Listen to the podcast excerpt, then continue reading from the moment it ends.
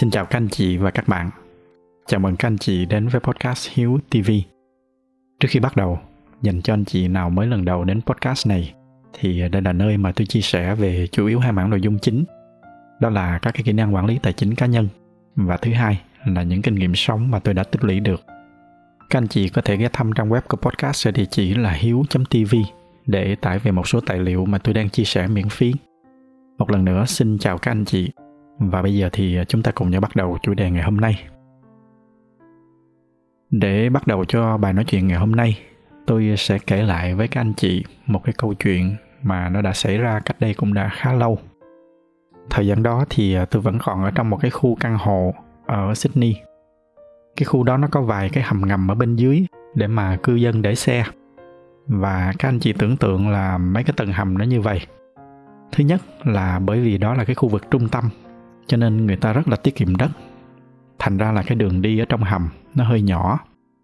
Và ở trong hầm thì nó lại có một số cái góc cua 90 độ. Cho nên nói chung là nó cũng hơi khuất tầm nhìn. Và do đó cho nên đa số các xe đi ở trong hầm đều không có chạy nhanh. Lần đó thì à, tôi vừa đi làm về. Và nhân tiện thì à, dành cho anh chị nào chưa biết. Ở bên úc thì người ta chạy xe về cái phía lên ở bên trái. Và lúc đó tôi đang chạy ở trong hầm theo đúng cái làn đường bên trái của mình. Và vừa qua một cái góc cua thì bỗng nhiên là có một cái chiếc xe nó chạy ngược chiều trở lại. Mà họ lại đang chạy ở cái phần len ở bên tay trái của tôi, nghĩa là ở bên phải của họ, nghĩa là họ đang chạy ngược làng. Tất nhiên là ở trong hầm thì ai cũng chạy chậm, cho nên cái việc đó nó cũng không phải là quá nguy hiểm. Nhưng mà bởi vì vô cái tình thế như vậy, thì hai xe nó nằm đối đầu nhau. Thành ra là tôi phải đợi họ lùi lại để về đúng cái phần len của họ, thì tôi mới đi qua được. Hy vọng là nãy giờ tôi tả thì các anh chị hình dung ra được. Và nếu là bây giờ thì chắc là tôi cũng sẽ bỏ đi và cũng sẽ không có cái câu chuyện tầm phào này để mà kể cho các anh chị. Tuy nhiên, do là lúc đó tôi vẫn còn trẻ và chưa có được điềm tĩnh như bây giờ, cho nên khi mà đi ngang qua, tôi hạ kiến xuống và tôi nói với cái xe bên kia và hiển nhiên là với một cái thái độ cũng hơi khó chịu đại ý tôi nói là tại sao anh lại chạy về cái phía bên này? Đây là nước úc và mọi người đều lái xe bên tay trái. Và rất là bất ngờ, thay vì là họ xin lỗi tôi, thì cái người đó họ lại sững cồ lên. Họ lớn tiếng, đại ý là mày không phải dạy tao. Tao sinh sống ở đây có khi còn lâu hơn mày. Mà thế là cả hai lời qua tiếng lại. Ở đây thì tôi sẽ không đi sâu vô chi tiết của mấy cái câu cãi nhau. Nhưng mà hiển nhiên là sau khi mà trải qua cái sự việc như vậy thì nó làm cho tôi bực mình suốt cả cái buổi chiều ngày hôm đó. Thậm chí là sang mấy bữa sau, mỗi khi mà đi ngang cái vị trí đó thì tôi vẫn còn bực mình. Cái suy nghĩ của tôi lúc đó là rõ ràng là họ đã chạy sai rồi, họ chạy ngược chiều. Xong rồi thì họ lại còn ăn nói cái kiểu ngang ngược như vậy. Và câu chuyện thì nó cũng chỉ có vậy thôi, cũng không có gì là quá đặc biệt. Nhưng cái mà tôi muốn chia sẻ với các anh chị trong tập ngày hôm nay là những cái diễn biến tâm lý tiếp sau đó của tôi và từ những cái diễn biến này, nó đã giúp cho tôi rút tỉa ra được những cái bài học rất là quý báu mà nó còn giá trị cho tôi tới tận ngày hôm nay. Cụ thể là sang mấy bữa sau, khi mà đi từ cái hướng ở trong nhà đi ra, thì tôi chợt để ý là chính vì cái khúc cua đó nó khá là hẹp, cho nên chính bản thân tôi cũng có xu hướng là phải lái hơi lấn sang cái phía bên phải một chút, nghĩa là cái bên ngược chiều. Nó gần với vị trí của cái xe mà nó đã đi sai ngày hôm trước nó chỉ khác là bình thường, tôi không có để ý cái chi tiết này, bởi vì tôi chưa có gặp cái trường hợp là có xe ngược chiều chạy vô đúng cái lúc mà tôi đang đi tới cái cua đó như vậy. Và từ cái quan sát đó, nó làm cho tôi giật mình, tôi suy nghĩ lại là, ủa, mình cũng chạy như vậy mà. Và từ cái suy nghĩ đó, nó làm cho tôi bắt đầu có những cái suy nghĩ ở cái vị trí của người kia. Tôi bắt đầu suy nghĩ là ở trong hầm xe thì ai cũng chạy chậm, nên cái việc mà đối đầu nhau như vậy tuy là không nên nhưng mà nó cũng không phải là một cái chuyện gì đó quá nguy hiểm. Cùng lắm thì một trong hai người lùi lại nhường đường cho nhau, rồi chào nhau một cái. Cả hai đều vui vẻ. Và thật ra thì đây cũng chính là cái cách mà trong đại đa số trường hợp lái xe ở úc, mọi người đều hành xử với nhau như vậy. Thay vì như vậy thì đằng này tôi lại hành xử cũng không hay ho gì. Tôi không lùi lại nhường đường cho họ. Đã vậy khi đi ngang qua thì tôi lại hạ kiến xuống, rồi trách người ta với một cái thái độ cũng không vui vẻ gì thì cái việc mà người ta phản ứng lại, nó cũng là một việc mà không quá khó hiểu. Và chính cái suy nghĩ đó, nó giống như cái việc là tôi gỡ được một cái viên đá để khơi thông một cái dòng nước đang bị mắc kẹt. Tôi bắt đầu tôi nghĩ rộng ra hơn. Biết đâu là họ đang chạy xe không rành, hay là biết đâu họ đang gấp một cái việc gì đó, nên họ buộc phải chạy hơi bất cẩn như vậy. Và các anh chị biết không, từ cái khoảnh khắc đó, tôi cảm nhận rõ một cái chuyển biến cảm xúc ở bên trong tôi những cái bực dọc, tự nhiên nó gần như là nó biến mất hết. Và câu chuyện thì nó chỉ có vậy, và thật ra nó cũng chỉ là một câu chuyện rất là nhỏ. Nhưng mà sau đó, chính cái câu chuyện nhỏ này, nó đã giúp tôi có dịp ngồi lại để mà chiêm nghiệm lại và rút tỉa ra cho mình một số cái bài học kinh nghiệm rất là giá trị. Mà trong tập ngày hôm nay, tôi sẽ chia sẻ lại với các anh chị. Ở trong cuộc sống sẽ có vô số những cái điều mà nó nằm ngoài cái phạm vi kiểm soát của chúng ta ra đường lỡ có ai đó chửi chúng ta, hoặc là ở trong công việc, có ai đó nói xấu sau lưng chúng ta. Có rất là nhiều cái khả năng mà nó sẽ làm cho chúng ta mất vui. Và nếu mà chúng ta không biết cách để mà đối mặt với những cái điều đó một cách hiệu quả, thì quanh năm suốt tháng, cái cảm xúc của chúng ta nó sẽ bị trồi sụt bởi bất kỳ ai và vào bất kỳ lúc nào. Như trong một số tập trước đây, tôi đã từng chia sẻ với các anh chị ở trong cái loạt bài về sự kỳ vọng cái thứ duy nhất mà chúng ta có thể kiểm soát được ở trên đời là hành động và suy nghĩ của chúng ta. Còn lại thì bất kỳ cái gì khác, chúng ta cũng đều gần như là không thể nào kiểm soát được. Những cái hành động của người khác thì hiển nhiên là chúng ta không kiểm soát được rồi. Nhưng mà kể cả cảm xúc của chúng ta, cảm xúc là một cái thứ nghe có vẻ hiển nhiên là nó thuộc về chúng ta. Nhưng mà kể cả cảm xúc, nó cũng không phải lúc nào chúng ta cũng có thể kiểm soát được. Cái thứ duy nhất là hành động và suy nghĩ do đó cho nên cái cách duy nhất là chúng ta phải tập làm quen với cái việc dùng suy nghĩ và hành động để kiểm soát cảm xúc của mình theo ý mà mình muốn.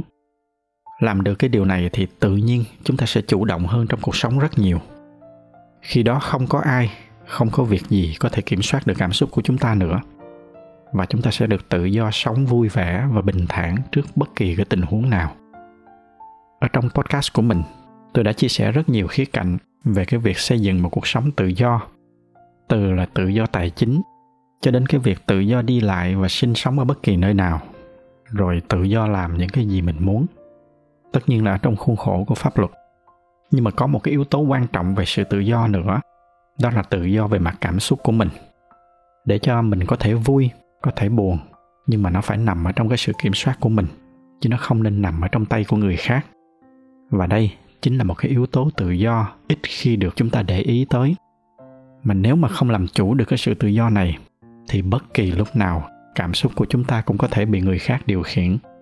Bất kỳ lúc nào, một ngày vui của chúng ta cũng có thể bị một ai đó hoặc một cái sự kiện nào đó tước đi. Nhiều người hiểu lầm cái việc làm chủ cảm xúc là lúc nào chúng ta cũng phải gồng mình để mà tỏ ra bình thản, tỏ ra an yên. Ai làm cái gì chúng ta cũng cười chúng ta không dám bộc lộ cảm xúc của mình. Nhưng mà thật ra không phải như vậy. Thật ra thì những cái điều đó đôi khi nó còn nguy hiểm hơn.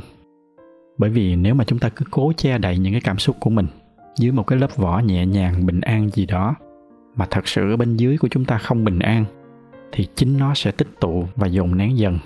Và chắc chắn nó không phải là cái điều tốt cho lâu dài. Cái sự tự do ở trong cảm xúc mà tôi đang nói tới là chính chúng ta biết cách để chủ động kiểm soát được cảm xúc của mình. Nếu giả sử chúng ta không muốn bực dọc, thì chúng ta sẽ có cách để mà tránh bực dọc. Ngược lại, giả sử trong một cái tình huống nào đó mà chúng ta muốn buồn, thì chúng ta vẫn cho phép bản thân mình buồn. Thậm chí là trong một số trường hợp, nếu muốn xả ra một cái sự tức giận nào đó, thì chúng ta vẫn có thể cho phép mình xả nó ra. Cái điểm mấu chốt ở đây, nó chính là sự chủ động ở trong cảm xúc. Chúng ta có thể tự mình ý thức và tự mình kiểm soát được cảm xúc của mình chứ không phải là người khác hay là môi trường xung quanh. Và nếu mà chúng ta làm được cái việc này, thì tự động cuộc sống của chúng ta nó sẽ vững vàng hơn rất là nhiều. Nó chính là một cái sự tự do mà ít khi chúng ta quan tâm và để ý xây dựng. Với trường hợp của tôi, từ khi mà tôi nhận ra về tầm quan trọng của cái khía cạnh tự do này, thì tôi đã bắt đầu trằn trọc với cái suy nghĩ là làm sao để tôi có thể làm chủ được những cái bực dọc, những cái khó chịu mà người khác họ ném vào tôi và chính nhờ cái sự kiện nhỏ mà tôi vừa kể với các anh chị lúc nãy. Chính nó đã giúp cho tôi rút tỉa cho mình được một cái công thức khá là đơn giản. Tuy là đơn giản, nhưng mà nó lại rất là hiệu quả. Nó đã giúp cho tôi gần như có thể chủ động điều khiển được cảm xúc của mình. Nó giúp cho tôi tránh được những cái bực dọc không cần thiết ở trong cuộc sống. Và trong tập ngày hôm nay, tôi sẽ chia sẻ lại với các anh chị những cái rút tỉa này. Thật ra thì à, công thức của tôi nó cũng không có gì quá cao siêu nó chỉ gói gọn lại ở trong hai câu. Thứ nhất là nghĩ cho người khác và thứ hai là nghĩ cho mình. Đầu tiên thì à, chúng ta cùng nhau chúng ta phân tích cái nguyên nhân gốc rễ vì sao mà chúng ta khó chịu. Và theo tôi, trong cuộc sống chúng ta có xu hướng là chỉ nghĩ cho bản thân mình. Chúng ta nghĩ về những cái nhu cầu của mình. Đây là một cái điều nó thuộc về bản năng, cho nên chúng ta khoan hẳn nhìn nó ở một cái góc độ tiêu cực và cái điều này thật ra nó cũng tốt, chứ không phải là không. Thực chất thì nó chính là một cái bản năng sinh tồn từ thời xa xưa của chúng ta. Nó giúp cho chúng ta tránh được những cái nguy hiểm.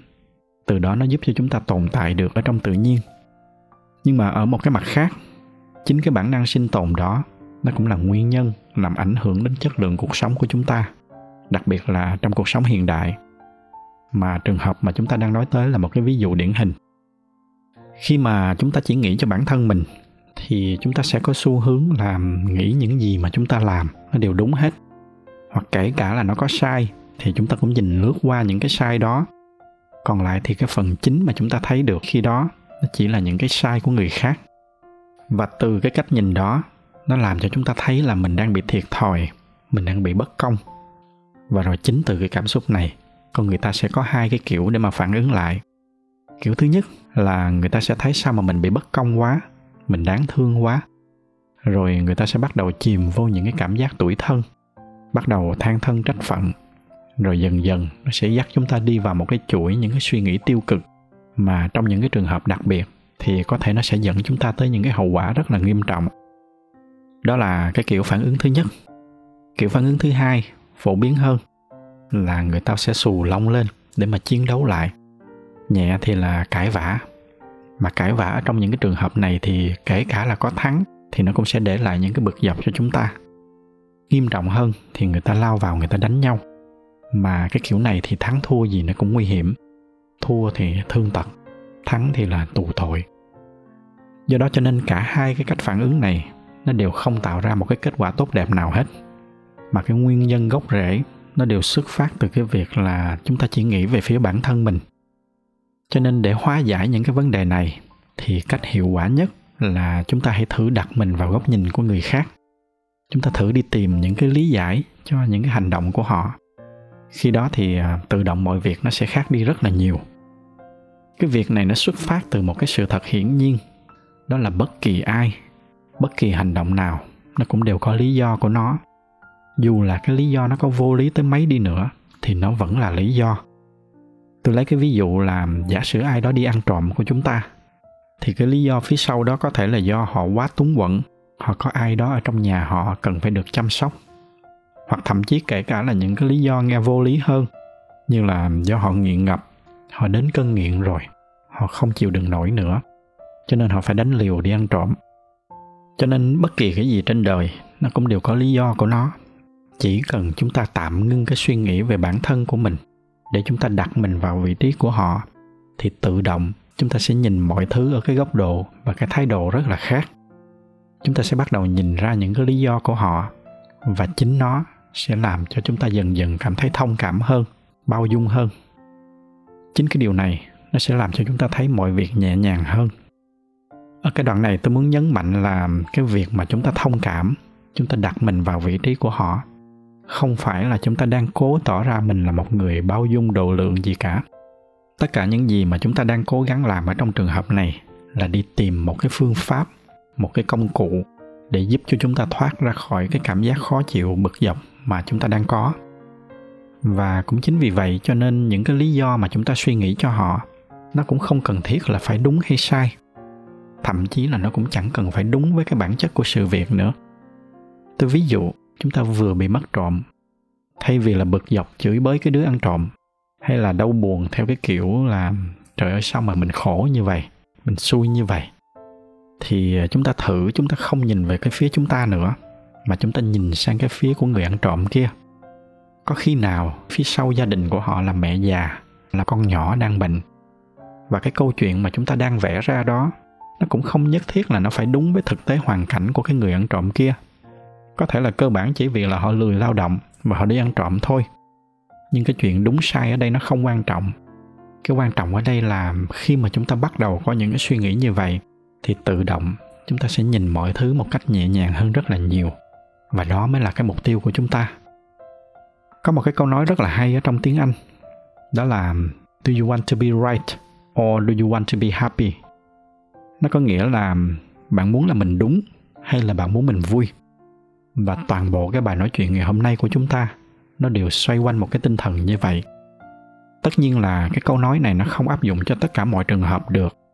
Nhưng mà ở cái câu chuyện mà chúng ta đang nói thì cái mà chúng ta cần lúc này không phải là chúng ta cần tranh giành xem mình có đúng hay không. Mà cái chúng ta cần là thoát ra được khỏi những cái cảm giác tiêu cực để tiếp tục cuộc sống vui vẻ và hạnh phúc của chúng ta. Đó là bước thứ nhất. Chúng ta hãy thử chuyển hướng suy nghĩ của mình sang người khác chúng ta nghĩ cho họ tìm cách thông cảm với họ thay vì là nghĩ về chúng ta với cái cách này thì có đến 80 90% trường hợp là chúng ta sẽ tự động cảm thấy nhẹ nhàng hơn rất là nhiều. Tuy nhiên, nó vẫn còn 10 20% những cái trường hợp mà dù đã nghĩ rất nhiều cho họ nhưng mà chúng ta vẫn không cảm thấy được hoàn toàn nhẹ nhàng. Và đây sẽ là cái lúc mà chúng ta làm thêm cái bước thứ hai. Bước thứ hai này nghe có vẻ nó hơi trái ngược nhưng mà thật ra thì nó lại bổ trợ cho những gì mà tôi vừa nói. Và cái bước thứ hai này là lúc mà chúng ta quay lại để chúng ta nhìn lại mình.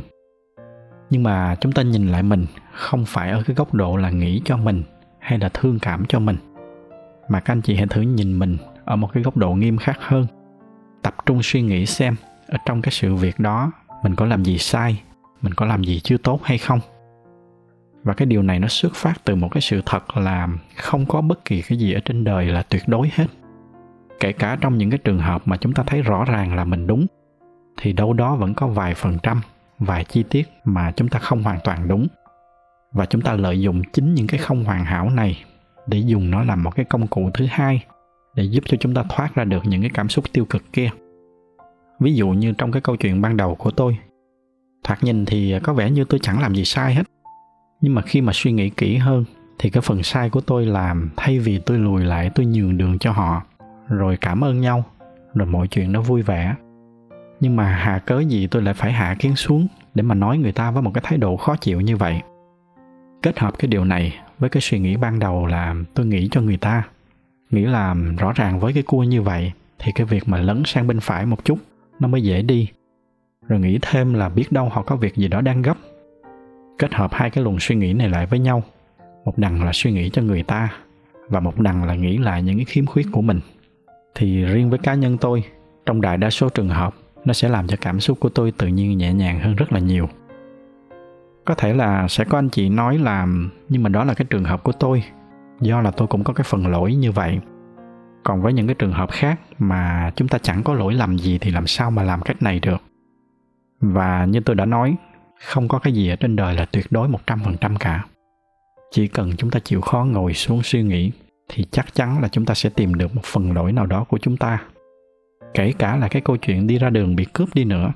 Thoạt trông có vẻ như là làm sao mà chúng ta có lỗi gì được. Nhưng mà có khi đó cũng chính là do chúng ta bất cẩn. Chúng ta đeo trang sức một cách hớ hênh. Chúng ta đi về quá khuya. Hay là do ngay từ đầu, chúng ta đã không cẩn thận đi vào những cái con đường không an toàn một lần nữa thì à, ở đây chúng ta đang không đi tranh giành cái sự đúng sai, mà là chúng ta đang đi tìm một cái phương pháp, một cái công cụ để giúp cho chúng ta giải tỏa những cái cảm xúc tiêu cực, để làm cho cuộc sống của chúng ta thoải mái và nhẹ nhàng hơn. Và đơn giản chỉ có vậy, chỉ với hai cái bước đơn giản đó, nhưng mà gần như là bây giờ tôi có thể dễ dàng vượt qua hầu hết các cái loại cảm xúc tiêu cực mà cuộc sống nó ném vào tôi. Tuy nhiên các anh chị cũng lưu ý là cái việc này nó cũng giống như bất kỳ cái kỹ năng nào ở trong cuộc sống. Không phải ngày một, ngày hai mà chúng ta có thể áp dụng được một cách nhuần nhuyễn. Nó sẽ đòi hỏi chúng ta phải luyện tập. Nhưng mà chỉ cần chúng ta ý thức được là có một cái loại công cụ như vậy. Và mỗi khi xảy ra chuyện thì chúng ta cố gắng chúng ta áp dụng. Ban đầu có thể nó sẽ hơi khó khăn một chút, nhưng mà từ từ rồi chúng ta sẽ quen. Quen rồi thì từ từ nó sẽ dần trở thành một cái phản xạ và đến khi mà đã luyện được nó thành một cái phản xạ rồi, thì tôi tin chắc là đây sẽ là một trong những cái kỹ năng rất là có giá trị cho cuộc sống của các anh chị. Như lúc nãy tôi đã phân tích, chính nó sẽ giúp trả lại cho chúng ta một cái khía cạnh rất là lớn của sự tự do ở trong cuộc sống. Những người mà kiểm soát được cảm xúc của mình mới là những người thực sự trưởng thành và là những người có xác suất thắng cao hơn trong bất kỳ một cái cuộc chơi nào. Và chắc chắn là nó sẽ đóng một cái vai trò rất lớn trong cái trò chơi cuộc đời mà tất cả chúng ta đều đang phải chơi. Do đó cho nên tôi xin chúc các anh chị sẽ sớm thành thạo được những cái kỹ năng này. Đó là những cái nội dung mà tôi muốn chia sẻ với các anh chị trong tập ngày hôm nay. Nếu mà thấy những cái nội dung này là hữu ích thì nhờ các anh chị chia sẻ thêm cho bạn bè và người thân của mình. Ngoài ra thì như thường lệ, bởi vì cái giải thuật của youtube, họ ưu tiên cho những video có nhiều like. Cho nên nếu mà thích video này thì nhờ các anh chị bấm thêm vào cái nút like để giúp cho podcast của chúng ta có nhiều người biết hơn nữa. Xin cảm ơn sự theo dõi của các anh chị và chúc các anh chị có một buổi tối cuối tuần bình yên.